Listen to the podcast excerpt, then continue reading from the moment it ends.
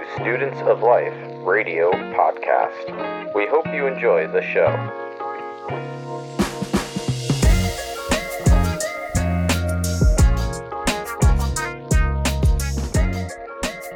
Welcome, everyone, to Students of Life, the podcast where we chat with people about how their education has applied to their lives personally, professionally, and beyond. This week, we are joined by Maria Grima, who recently became an environmental policy analyst contractor on the Operations and Regulatory Services team at NOAA's Office of Sustainable Fisheries.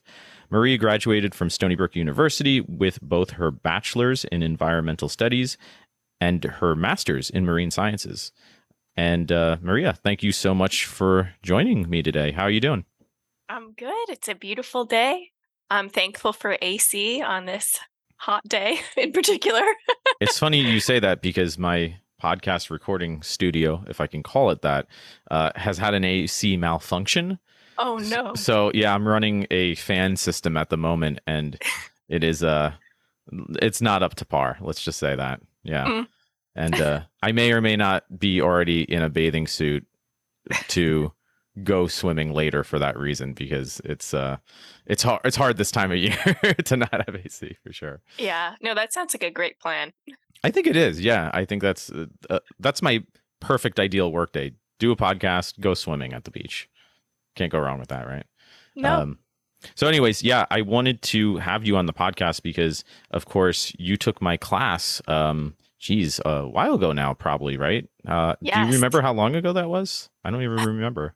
Well, you know what I did before this podcast? I pulled up my Digication website. Oh, nice. Very nice. And I was reading through a bunch of my old papers that I wrote in your class and giving myself a good laugh. I should have done that. I should have looked those up. Yeah. Wow. It seems to be 2014. I think I had you in my first semester as a freshman. That might have been my first class, actually. Really? I'm not even kidding. I think that was the first semester I taught. Yeah. Nice. Yeah. Right. Wow. All right. Well, testament to how great of a student you were, and obviously how great of a professor I am, that look at us now, you know, still crushing it these years later. But yeah, I wanted to have you on the podcast because obviously I talk about this a lot on the podcast, how it's so interesting to talk to students who have graduated. They've gone on to do so many different interesting things in so many different fields. And I've been in communication with you, obviously, over the years because I myself am a huge, I guess you could call me a beach ocean clean up advocate. I don't know what my official title along those lines is, but I love doing, you know, conservation work, beach cleans, those types of events. I organize a lot of those. And of course, you in the field of marine sciences, it's always great to see what you're sometimes, you know, maybe posting on social media or talking about, because that's how I learn so much more. So yeah, I was kind of curious starting with that, I think, if you want to just tell us a little bit about the type of work that you do now, maybe how you got into that, and what you maybe like or find interesting about all of that. Yeah. It's been quite a journey for me, and most of that journey was at Stony Brook. Once I started in 2014, I never really left. Yeah. I got my undergrad in 2014, and then I stayed on with a lab that I interned at, worked there for a year, and then did my master's there. And then I worked there for a year again. And now I'm in my position as a policy analyst contractor. And before, I would say I was doing more science kind of work. I was doing restoration hands-on with the local Shinnecock Bay restoration program, if you're familiar with them. I see sometimes that we follow the same people on social media, so we definitely have mutual contacts, but yeah. It's funny how those worlds overlap when you're doing, you know, one thing and another, and there is a lot of that crossover on social media. Yes. And, you know, I always love seeing your posts as well. But yeah, so I was doing science research, mostly hands-on work. I occasionally worked with global marine protected areas. So this was more on the policy end. And it was more through the UN or for specific countries. Like I worked on a publication mapping out all of the marine protected areas that were available in China. So that kept me busy for a while. Yeah, that sounds like it's something that could take up some time. Yeah. Yeah, it took a long time, but it was worth it. And now I'm doing policy contracting work. Basically, I support the Regulatory Services Division of the Office of Sustainable Fisheries. And I and my team take a look at pretty much any document that has to do with federal waters and regulations, and we edit it. So your class actually has been particularly helpful to me because I am now an editor for Ocean Rules. I knew it. I knew it would come in handy, our writing skills. Did. Yeah. I think I have thoughtful writing on my bookcase. That's amazing. From your class. Wow. I think I'm looking at it right now. That's amazing. That's a good one. I like that book. Yeah. Yes. We actually had two copies for a while because Nathaniel had his too. Right. Yeah, that's true. You would have the multiple copies. Yeah. Oh, that's so cool. I love that. I have to tell I know the author of it. He used to teach at Stony Brook for many years. So I'll tell him that it's still out there. It is. That's great. It's on my bookshelf in Massachusetts. I mean, that's spreading influence. That's amazing. Wow. So God, there's so much there. You know, it's interesting to hear sort of these different, I don't know what to call them, realms that you've been involved in maybe, and how they are categorized within, you know, your field. But it always stands out to me as really interesting because I sort of feel this way career-wise. And I think it's, you know, it's largely true for many people in many fields that I think, and I see this with my undergrads a lot, they go into a field of study, a major thinking, okay, this is my career track. I'm going to become a doctor, right? I'm going to become a, you know, certain type of professional. And it's sometimes like a very narrowed purview. It's like there's this one lane, this one avenue, and that's sort of the final outcome that they're planning to reach. But with so many of these different areas of study, you really don't know where they develop. And it's interesting how they develop and change over time. I use this example with my computer science students a lot of times that, well, computer science didn't exist not that long ago. So it's not surprising that like a lot of the jobs within that field, it's like you might start your studies in college as an undergrad thinking, oh, I can get a job in computer science doing this. And by the time you graduate, that job's either gone or there's something new or different that it's like, oh, I can do that, or I really want to do that, or I really rather do that. And so thinking about something like marine sciences is interesting to me because obviously, I mean, I would assume marine sciences have been around for a long time, but I mean, was that something that you were studying when you started marine science, and whether or not, is that something that thinking about where you've gone with your career experiences and where you are now, is that the track that you had planned, or is it something that kind of manifested where if you were to look back at Maria in, you know, 2014, you would say, oh, you have no idea where you're going to end up, or some idea? So definitely 2014 Maria, at least my first semester, had no idea what she was doing. She had gone to Stony Brook. You had some idea. The papers were great. Yeah, Go German or Go Home. In hindsight, not the best title. That's right. Oh, you wrote. That's still to this day one of my favorite research papers. It was about how German shepherds are the best dog, right? Yes. The fact that I remember that means that it's a great paper. Trust me. Yeah. I'm glad you liked it. Yeah. But okay, so 2014, Maria thought she was going to be a doctor, not because she wanted to be, but because that's what everybody goes to Stony Brook University for. But I met a bunch of really cool people, where I was living in the dorms at Stony Brook, and they kind of were telling me all about their majors within the School of Marine and Atmospheric Science and Sustainability Studies. And I was like, I really liked my AP Environmental Science class, and I loved that teacher as well.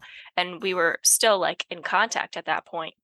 So I made the leap and I decided I wanted to major in environmental studies and get as much hands-on experience as possible.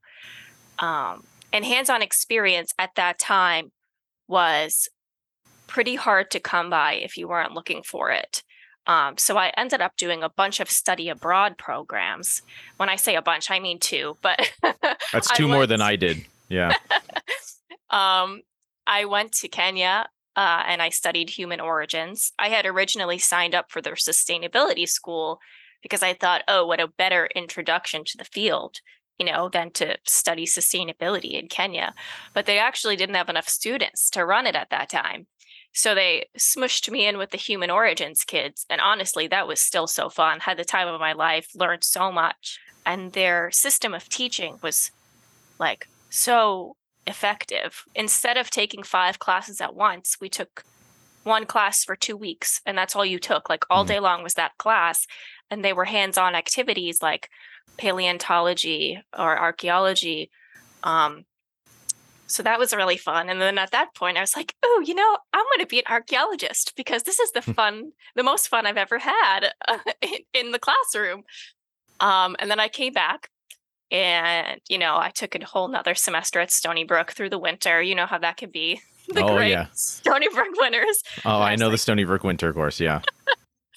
I was like, oh my God, what am I doing with my life? Do I actually want to be a paleontologist? I was removed at this point from it because I had been, you know, home for the winter.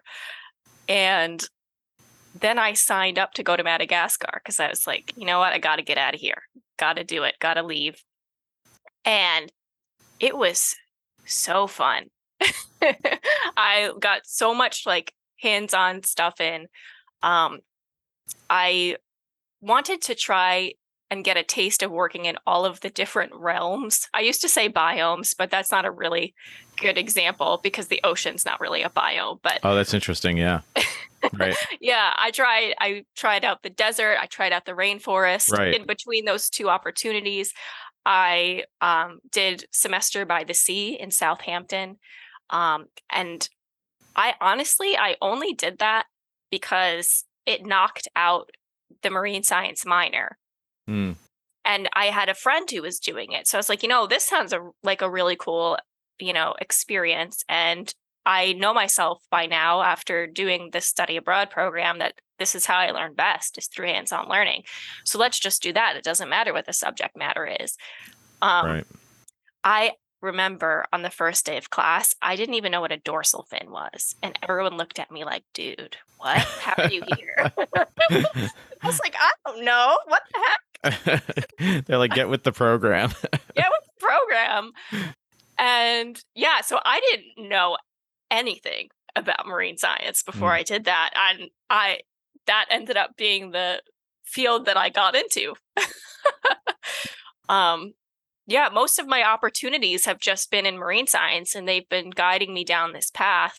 And I was offered to basically get funded for a master's project in the marine science department. So I was like, I got to take this. This is an awesome opportunity. But yeah, it was kind of happenstance. Like, I really enjoy my work, and I wanted to do something in the environmental realm. But, you know, it was a journey getting here, and I had no idea where the ship was sailing. Pun intended. Yeah. Well, that sort of speaks to exactly what I was saying earlier, right? This idea that you went in with a totally different mindset, even. And it's interesting. Sometimes students have that mindset very concrete, and others, I notice it by, I don't know, even sometimes weeks into the first semester, they're thinking, I can't do these undergraduate medical courses, you know, like, yeah. This just isn't going to happen for however many more years, right? Yeah. So I feel like a lot of students, they come to these realizations over time, but it's interesting to really hear about how your experience, I think, really speaks to the fact, and it's kind of, I feel like it's almost a devalued aspect of college and the college experience at this point. It's almost sort of, like, people kind of make fun of it. The idea of, oh, you go to college if you don't know what to do, or it's a waste of time. You know, if you want to do something, just sort of study it or figure it out or start working in the field.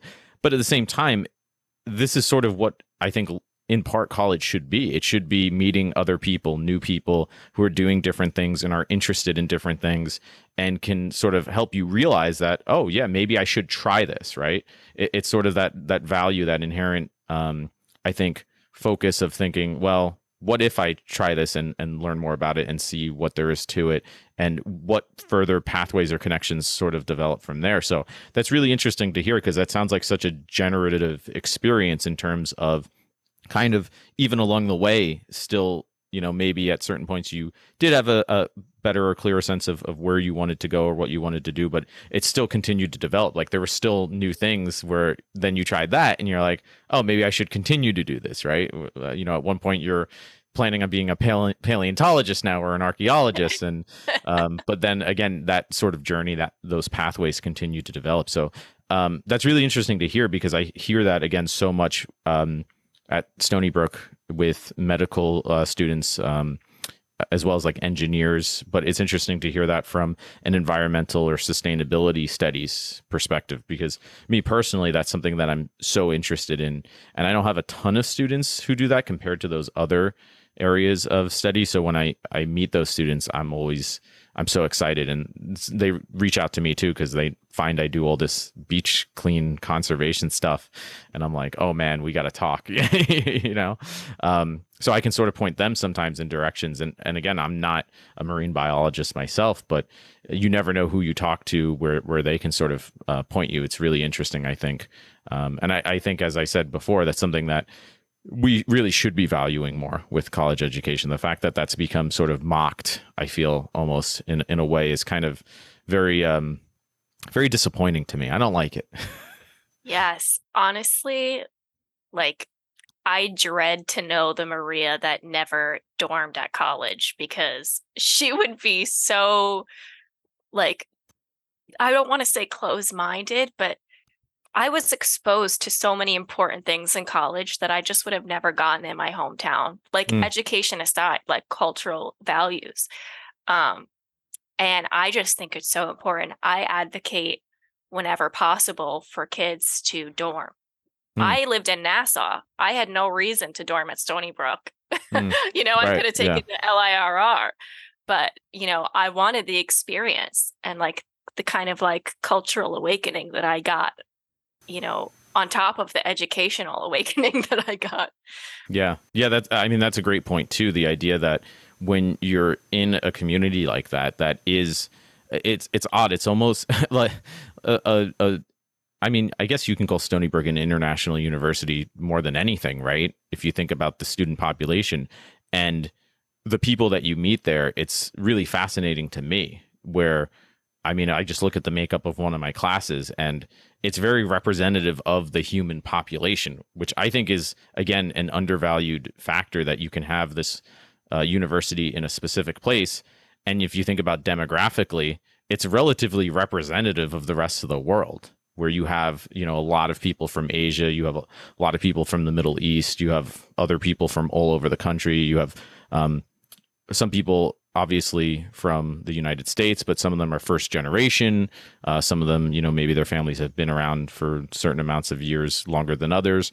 So you really do get this ability, you get this opportunity to, as you were saying, sort of meet people and see cultures that you just wouldn't, it's not even that you wouldn't be exposed to them. You wouldn't be exposed to like the daily lives, I think, of these people, right? I think that's, you know, something that's really interesting about it too. And that's sort of like you're saying, if you didn't dorm, you would have maybe seen these people, but you wouldn't have been maybe in as close quarters with them, I guess, right?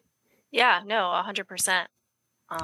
And honestly, even seeing them, I mean, my town was like 1 square mile, like very homogeneous, like middle class white people. There was like almost no diversity. So it was very important, and it was a great experience to come to Stony Brook and see, you know, a place that's more representative of what the world actually looks like. Right. And that's what it comes down to, right? It's the reality that the world is a much more comprehensive, I don't know what we can call it, tapestry of, you know, different types of people, different types of cultures, different types of experiences too. You know, it's really interesting. It challenges your own worldview too, but I think it in turn helps develop it. Like it almost, do you feel that way? It makes you more, like forget about changing your views. I think it just makes you more of an empathetic person in a lot of ways, right? Yes, 100%. Like you aren't just seeing these people around, which is a step up from where I was at, but you are interacting with them. You're becoming friends with them. You're supporting them. They're supporting you. So, you know, you develop a bond and you start, you know, to realize a deeper empathy in this situation. Yeah, it's interesting as well as you're saying that, because I was thinking about, we were talking earlier with social media, and I don't know about you, but I feel as if I hate being this guy who's saying that, oh, it gets worse and worse, I feel like, with social media and just toxicity on social media. But I do, there's something about it. And again, this is why I like, you know, coming back from COVID and being in person and actually having to like meet with people and work with people. I like so much better, because I still notice it on social media where, I mean, people, you know, I feel as if this is true more and more, they comment on my posts and it's just the most toxic, negative, just trolly stuff. And it's all just sort of, I mean, again, this isn't everybody. There's so many great people I've met, you know, posting about conservation work and the environment and stuff, but you do get these, and it's always strangers. It's always these just random people who you don't know, you've never met, and they're saying these things, and it's like, you would never walk up to me and say this. That's insane. But the anonymity of it, it creates this. There's this distance, and it just always like worries and frustrates me with social media and how it almost sometimes can like isolate people more in a way. I feel like. I don't know what that has to do with what we were saying, but you just made me think of that as we were talking. Do you see that at all with like, I think my point is that I've seen it with posting environmental conservation stuff. So like, for example, I posted something the other day and all these just randos started commenting how much of a terrible person I was for dumping my cigarette butts all over the beach, and how, well, I just want attention and I don't really care about the environment. And I'm thinking like, oh yeah, my millions of followers and millions of dollars from doing all this work, you know, that's clearly why I'm in it, right? But like, do you get that at all with, you know, sometimes like conservation stuff, or have you been pretty fortunate with that? Like, do you find that sometimes like trolls and stuff like that? So I definitely have had trolls, like, in many of the things that I post, especially on Facebook. I hardly use Facebook anymore because I just simply cannot deal with the comments sometimes. I agree. Yeah. I use it to just post events. That's it. Yeah. No, I feel like it was less conservation kind of trolling, because I think even the most climate change skeptic type person on my friends list, like, you know, we'll just grumble, you know, and like leave it be. Like, there's no real back and forth and passion behind that. This is a hoax, you know. But right, yeah. I actually, it's funny because in person once, I actually had that happen. Oh, really? I was recording for my radio show, Moment of Science, in the W. USB studio at Stony Brook a couple of years ago, several years ago now. And I was talking with somebody about climate change and carbon dioxide. And I don't remember the specifics of what was going on, but all of a sudden, someone comes through to the studio and is like, this is a hoax. Carbon is good. Like, trees are carbon. And I'm like, what are you saying, man? And like, we were on air and I was like, what? That's wild. It was completely unhinged. But that is the most memorable troll that I've ever experienced relating to conservation. So that's my point though. That's a great anecdote, because that's exactly what I'm saying, where to do what these people do on social media in person is so insane. And that example is proof of that, where you would all be sitting there thinking, this person is just completely nuts. Yes. This is not how you have a productive conversation. If you disagree, this is not a reasonable way to disagree that's going to convince people to actually listen to what you have to say. Yeah. So what is that? Yeah, it's something. It's definitely something. That's an interesting story. Yeah. I mean, you always, again, it's not like, I don't think social media creates wacky people necessarily. I just think it doesn't help, or it can like make it easier for wacky people to, you know, say or do wacky things, maybe for better or worse. But as per your, you know, example, there's still plenty of people who can do wacky stuff in the real world, right? Yes, for real.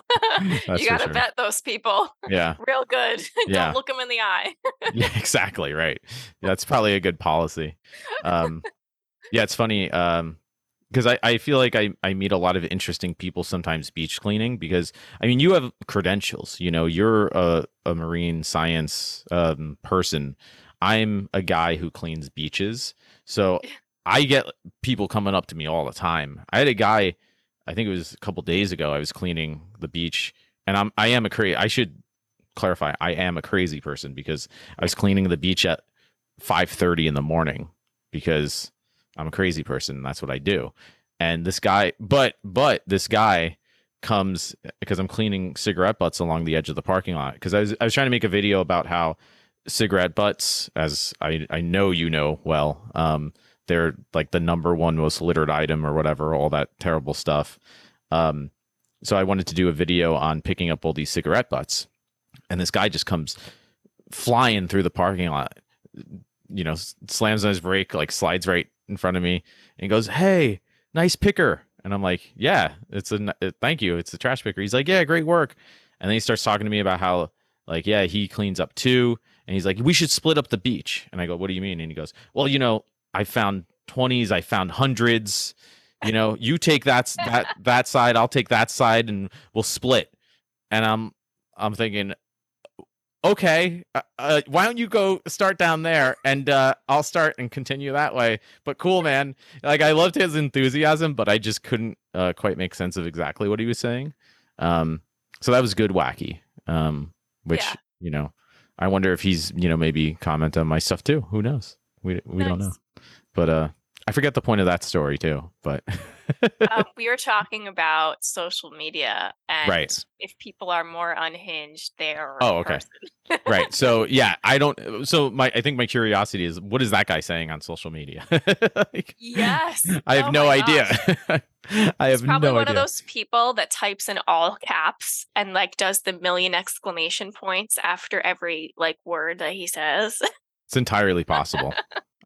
Because again, that has to be somebody who's actually out there, right? So I see those people commenting on stuff. It's just thankfully not my stuff. Well, that's what exactly. That's what I typically want to try to avoid as well. So I mean, you know, if I think about, you know, the work that you do now too, because I know you mentioned that you know recently, right? You've relatively recently shifted into this new role of yours? Yes, yeah. About a month ago. Wow. Okay. And so that I know you mentioned is doing in part editorial work, right? Yes, I would say most of it is editorial work. Wow. So how's that going? I mean, I'm very curious about that, because obviously I don't know if we mentioned, but you took my writing class. I mean, I would love to ask, like, are there any lessons from our writing class that you know still sort of draw upon, or you think about, or you've developed, you know, into what you use now for something like this in any way, shape, or form? Honestly, two things pop into my head, and sometimes it comes in your voice, which is kind of creepy, but oh man, that I gotta be charging for that. That's like that means it's like patented. It's like branded, right? Yeah. I remember in my class, you made a big point about commas versus semicolons, because I think, I don't know who, maybe it was me. We were semicolon happy, and you're like, "No, this is what you use, semicolons." And so there's so many things I edit to semicolons and from semicolons that are just incorrect. And oh, really? I do think of our class. Yes. Wait, so does it bother you when you see them? Yes. Oh, that's wrong. So I've ruined your. Yes. Oh my God. That's so funny. Yeah. And what was the other one that I was going to say? It might come back to me. How great. Well, I mean, I can say about the semicolons versus commas rule. That is something I still teach, actually. And the first question I ask now is I say, raise your hand if you know how to use a semicolon. And I would say usually in a class of 20 whatever students, it's like 2 maybe, and they're usually wrong. So then the question is like, who cares? They're like, well, even if we learn how to use it, why do you use it when you use it? You know, how and when would be a good reason to use it? So I actually do still teach that, but that's so funny that that's something that stuck with you. But of course you do notice it. Like I see it. I mean, I see it in writing all the time where it's either used incorrectly or it's, you know, just used in a way where I'm like, I don't see the connection here. Between maybe what you're trying to do. It's a very subtle technique. Like it's not an easy, what would you call it? It's a form of punctuation convention. I don't know, tool to use. So I'm still trying to figure out how to teach it because I use it in my published writing, obviously.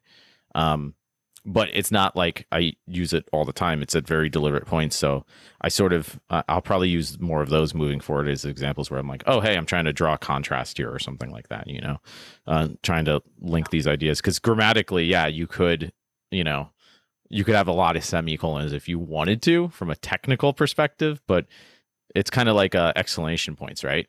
Like theoretically, you could put those at the end of every sentence. That was what I was going to say. Oh, really? Yes, I was exclamation point happy. And you're like, Maria, one max. That's it. Did I say one max? Yeah. That's funny. Yeah. Make it count. Yeah. Make it count. That's funny. And these things that you notice in the work that you do now? Like you see these things like semicolons and exclamation marks? In federal documents, not really the exclamation marks, but I do, I don't want to come off as rude in emails, so I'll just like put an exclamation point at the end of every sentence, and then I'll be rereading it, and I'm like, nope, this is not good, Maria. Yeah. You sound like a crazy person. And then I'll find the one sentence to use an exclamation mark, and then I'll take the rest out. It's funny you say that because I tend to overuse them in emails too. And this is something I teach sometimes. We'll go over email writing for that reason, and I'll show, if you don't have any, it can almost sometimes sound passive aggressive or sarcastic or something. It's so weird how your expectation of tone changes by, again, who the audience is, what the format is that you're, communicating through. And I use this example all the time. I'm like, yeah, academic writing is great, but it's really to try to teach you genre and audience and applying those lenses to other situations, whether they're personal or professional, and those types of communications overlap, right? It's like you could send a personal text or a professional text, to an employee or your superior, your boss, whoever. And same thing with emails or other types of correspondences. And it's like, yeah, you should be taking into account, well, what is the situation, right? What are the expectations? Like, what is their vibe in terms of, how they maybe communicate? So it's all very, I think, transferably applicable in those ways, right? Yes, 100%. And, I do try even in emailing, unless it's someone I know, like going back and forth with like you in a casual way. But like, for example, I was emailing someone on the Stony Brook publication team ? About you and your tennis balls.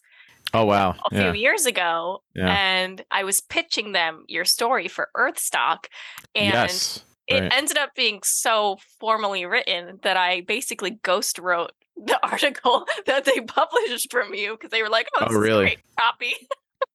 So it does come in handy to speak and write in a proper grammatical way. Right. And for those of you who are wondering what Maria means by tennis balls, as per my earlier point about how I'm a crazy person and I do the beach clean work, I started collecting tennis balls, and then I found a lot of tennis balls, and then I somehow was talking to Wilson Sporting Goods, and then I somehow got a bunch of tennis ball recycle bins from them and recycled 1,000 tennis balls that I found while beach cleaning, which is utter madness again.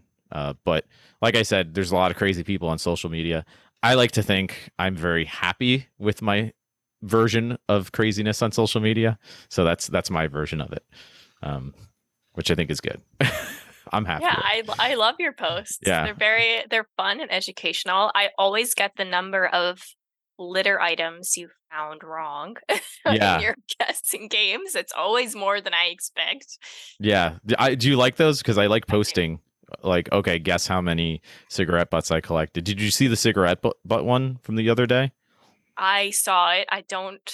Was it like 141 cigarette butts? Well, it was a 1 hour challenge, so I wanted to see how many. That's what I was doing the other day when I met that interesting fellow at the beach.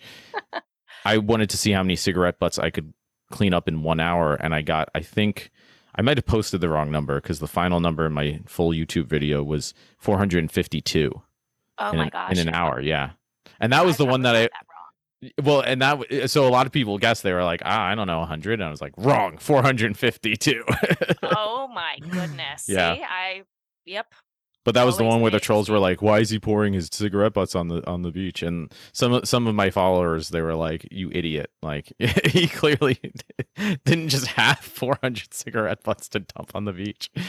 But yeah, that was a crazy one. That was a lot. That was usually if I find, in an hour, bottle caps or something. Yeah, maybe I found 100, and that's obviously crazy too. So 450 was pretty wild. But as you can imagine, all of those along parking lots and stuff, people just flicking them, that sort of stuff. Yeah. Yeah. And the garbage bins, it depends where you are, but some of them have holes in it, right? So a cigarette butt's going to come out of that hole. Other times there's no closed top on your bin. So your garbage bag turns inside out and sprays all of the light materials everywhere. There's a lot of issues and reasons why cigarette butts end up where they do. But I was curious. I have a question for you. Yeah. Have you been saving anything to make an art installation? I know I attended one of your art shows a while back. Yeah. It's funny you say that because I have to. Oh, man. I found okay, let me explain. I'm getting ahead of myself. No, because you just triggered in me something that I've been wanting to do for a long time, and I just haven't done it because it's so bizarre and so crazy that it's even too much for me. Oh. And that is, I want to make, I don't know if I'll do it this year because, okay. So what I want to do is, I'm trying to think how to explain it and not sound completely nuts. Sorry, but that's not taking off my judgment glasses. Yeah, it's not going to happen, so I'm just going to explain it the way that it is, which is I want to collect a bunch of trash and make for Halloween a Plastic Man outfit, like Iron Man or Trash Man outfit. I want to be Trash Man or Plastic Man, and just I'm pretty sure I could do it. And I say I found a broken water gun that I could probably fix, but I threw it out just yesterday. So I want to find stuff like that. And I'm like, I'm pretty sure I could find enough, pretty much everything. I find everything beach cleaning, right? I find fishing line, I find ropes, I find springs and stuff. I could rig, gear to shoot stuff if I started collecting it and just have that be my Halloween costume. I'm Plastic Trash Man instead of Iron Man because I go out there and try to save the beaches. So your reaction, please. Yeah, I don't think that's. I mean, I think it's wild, but in a good way. Like, I love that idea. I absolutely love it, and I have thought of similar things. Like, I almost once went as a mermaid and like a zombie mermaid, and I was going to cover myself with the trash that I found at the beach too. So I have the same kind of crazy wavelength going on. Okay, so that's you're on the same similar track. There's something to it. Yeah, there's definitely something to it. Okay, that's actually really reassuring because. I think I told just my brother this or something, and he said, "Yeah, that's maybe a bit much, but go for it." Not much. Go for it. Yeah. So I might start doing that. I forget why I was explaining this, but I asked. That's a good reason. I wanted to just in the last few minutes, because I don't want to take too much of your time up, and thank you for giving any amount of time to this particular version of madness. But in terms of marine sciences in general, because as we've been talking about, I mean, obviously, it's funny. I always tell people I don't want to be cleaning up trash. Really, I love the ocean. I love the beach. I grew up in the beach. Like I'd rather be swimming the whole time. That's what, as we said, I'm going to go hopefully do later. No trash, just swim.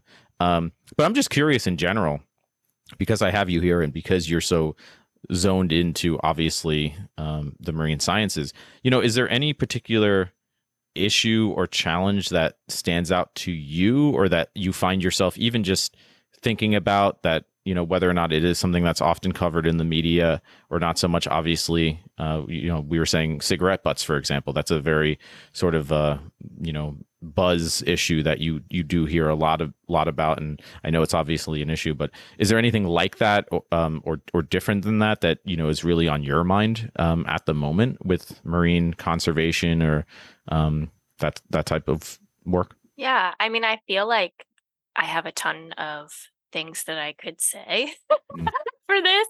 Yeah. I think I'll make a general statement and say that I think that the systems in place need to change and be more user-friendly and incorporate different kinds of knowledge than are typically considered. I know recently there's been a big push to incorporate indigenous knowledge in marine conservation, and I think that's great. I went to a conference in Vancouver just this past year, and I thought it was amazing how much of a focus that there was on that. And I know that NOAA has been incorporating that into their fisheries management plans. I think they have for quite a few years now, because that's something I noticed as a student, not even recently in this job, excuse me. And, but like user-friendly in a way, also like practical, like we were talking about the trash. Like I took some kids out to Jones Beach for a beach clean, and they wanted to throw out what they found in the trash can. And I was like, look at that trash can.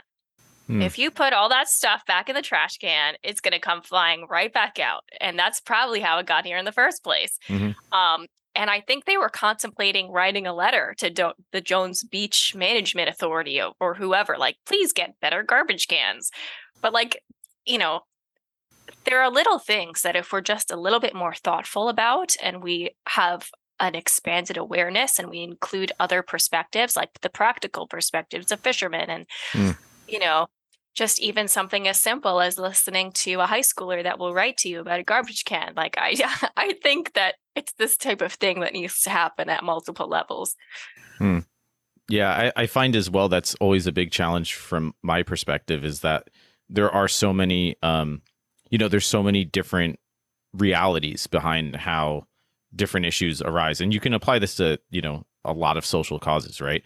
There are big factors that stand out to us, but there are lots of factors as well that culminate. And this is true, I think, with ocean pollution and ocean plastic pollution, for example, where it's like, I've done cleanups on the Hudson River upstate, and I'm like, oh, this makes sense why I'm finding, you know, batteries and stuff washed up on our shores downstate, because it's somehow falling to the river, right? Whether people are littering it or, you know, you think about one tipped over garbage can times all the garbage cans over the course of a year.